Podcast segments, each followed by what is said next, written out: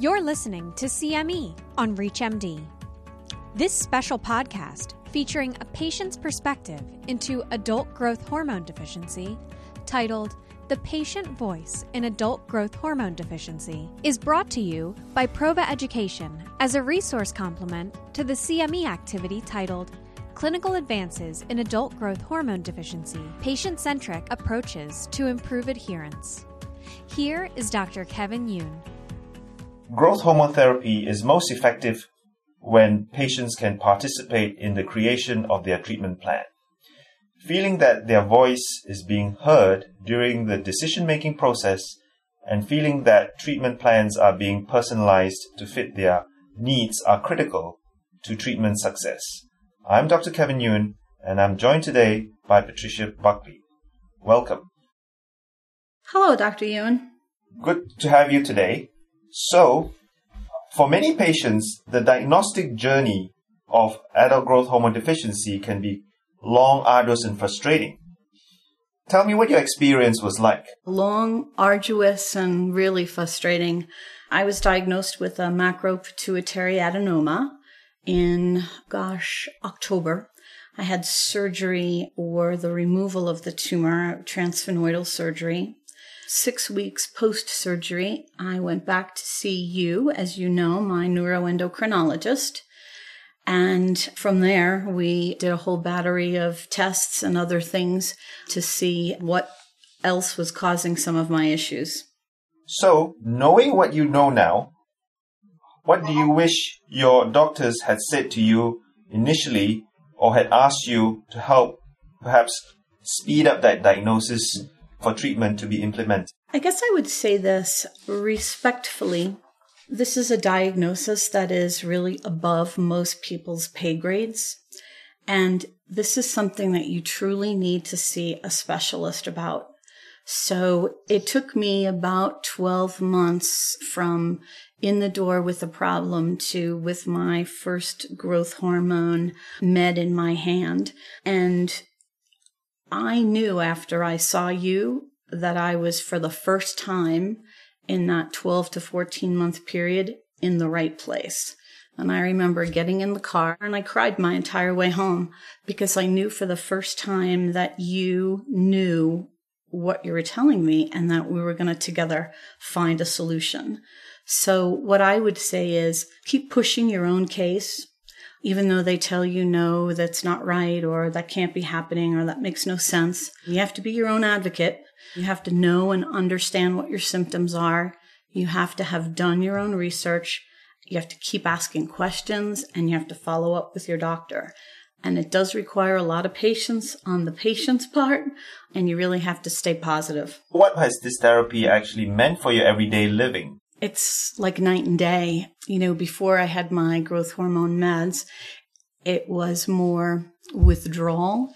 I was constantly tired, not able to participate in things. And even holding a full time job became almost impossible. But when I got the growth hormone finally approved and I could finally start taking it in a matter of two days, I could feel the difference. I was more engaged. I was more involved in what was happening in other people's lives. I could take the dog out for a walk. I could just do things that you normally do that you don't even realize that you were missing out on. So now the good news is I don't get to miss a beat. That sounds all very encouraging, Patricia. Has it been easy staying on growth hormone therapy, daily injections, remembering to take the shots every day on schedule? How has that been, Patricia? the truth time, right?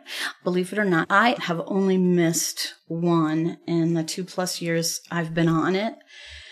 And I would tell you that it is a great reminder when you miss one why you're on the drug to begin with.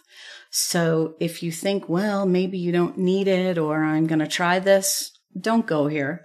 Just follow the regimen because the symptoms come back and very quickly you realize, gosh, there is a real reason why I'm on this. So initially I would set my phone alarm just to remind me when to take it. But the other thing that I do have a hard time remembering If I'm traveling or I'm going to be gone someplace overnight, I have to leave a big sign next to my car keys to remember to take my meds with me. The deal with growth hormone, many of them need to be on ice. So you have to take a little packet with you. And I have once or twice driven two or three times to get to my destination because I had to go back and pick up my meds. So I just put myself a sign out. Well, that's certainly very impressive that you've only missed one. I am very encouraged and you should give a pat on your back for yourself, you know. Thanks. It makes a big difference. You know, you, I can't do without it, honestly. Yes, I'm very, very, very impressed. Very proud of you too. So, in the healthcare field, we talk about this concept called shared decision making. So, some of the areas that this encompasses is providing you a voice or a say in the care that you receive. So, how have you experienced this, and how has this type of relationship with your team helped you in this regard? I would say I have definitely received the shared services model with you. Not only has it helped me personally talk about it, because most people have no idea when you say pituitary adenoma and anything else that follows. There's just a vacant look.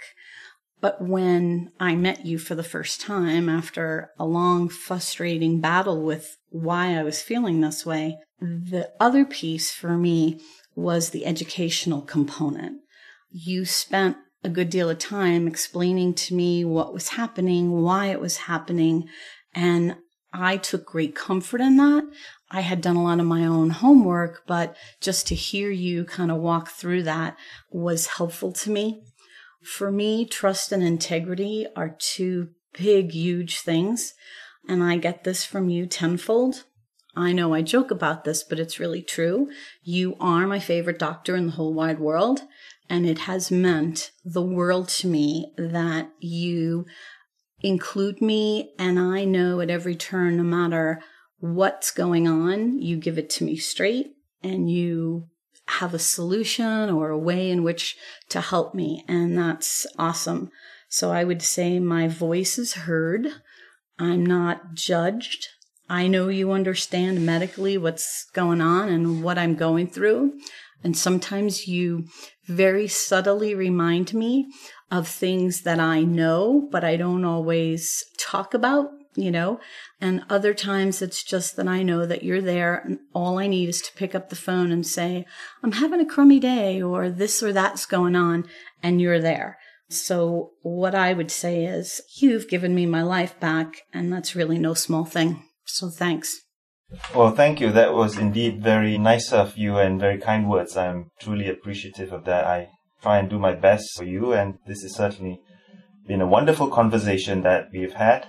Thank you for your time and for sharing your journey with us in such a candid and honest manner. Thank you. You're very welcome, and thank you. This activity was sponsored by Prova Education.